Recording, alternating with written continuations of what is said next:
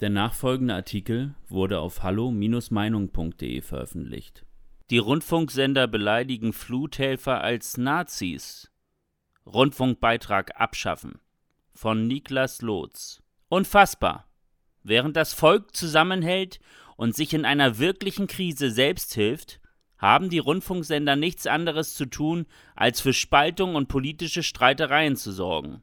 Statt über die große Solidarität in dieser Krise glücklich zu sein, haben mehrere Formate und Mitarbeiter des Rundfunks die Gesinnungsjagd auf Fluthelfer eröffnet, die angeblich rechts sein sollen.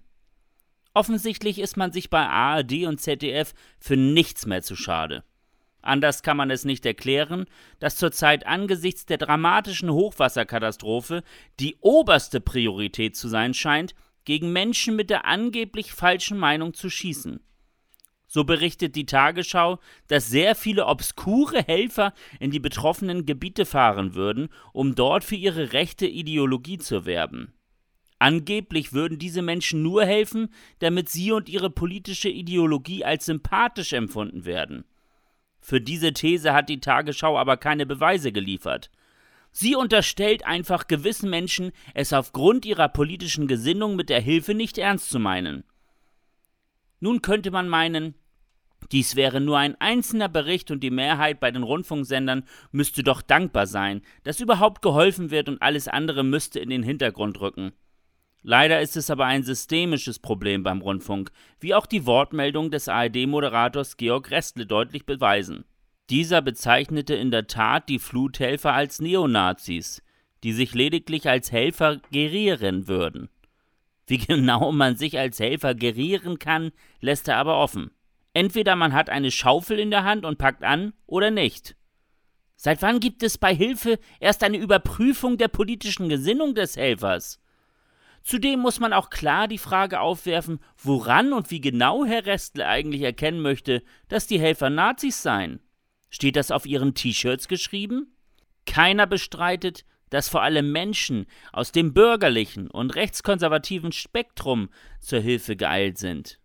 Auf den meisten Fotos sieht man toxische Maskulinität, wie Linke es nennen würden. Also viele alte weiße Männer, die anpacken und hart arbeiten.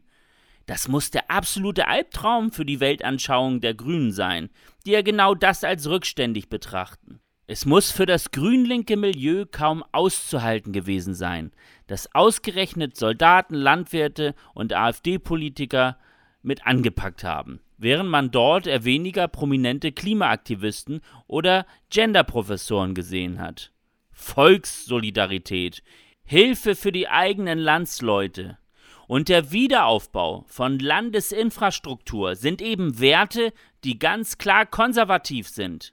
Dieser Hass auf alles Konservative oder besser gesagt alles Nicht-Linke ist natürlich keine Entschuldigung, aber zumindest ein Erklärungsmodell für die abfälligen Kommentare, ja, diese extremen Ausfälle der linken Rundfunkjournalisten. Wir reden hier definitiv von Hass, denn die Rundfunksendung Browser Ballad beleidigte die Fluthelfer tatsächlich sogar als brauner Dreck. Offensichtlich gibt es hier keine Hemmungen mehr. Zwischen manchen Formaten des öffentlich-rechtlichen Rundfunks und asozialen Antifa-Pöbler passt mittlerweile absolut nichts mehr. Im krassen Kontrast dazu steht die positive Einbindung der grünen Aktivistin Luisa Neubauer, die im öffentlich-rechtlichen Rundfunk gleich auf mehrere Plattformen ihre These verbreiten durfte. Das Hochwasser käme vom Klimawandel. Das ist eine These, welche der deutsche Wetterdienst schon längst widersprochen hat. Aber wenn man grün ist, scheinen Fakten dann doch nicht so ganz wichtig zu sein und man wird nicht kritisiert. Stattdessen durfte Luisa Neubauer bei Markus Lanz sogar ihre geplanten Klimastreiks ankündigen, bei welchen man laut Fridays for Future Seite an Seite für die Opfer der Flutkatastrophe demonstrieren wird. Was jene Opfer aber davon haben, dass ein paar Teenager mit Schildern vor dem Rathaus stehen, sei an dieser Stelle dahingestellt. Offensichtlich ist, dass die Klimabewegung aber ganz klar die Hochwasserkatastrophe instrumentalisiert, um damit ihre eigene grüne Politik zu stärken.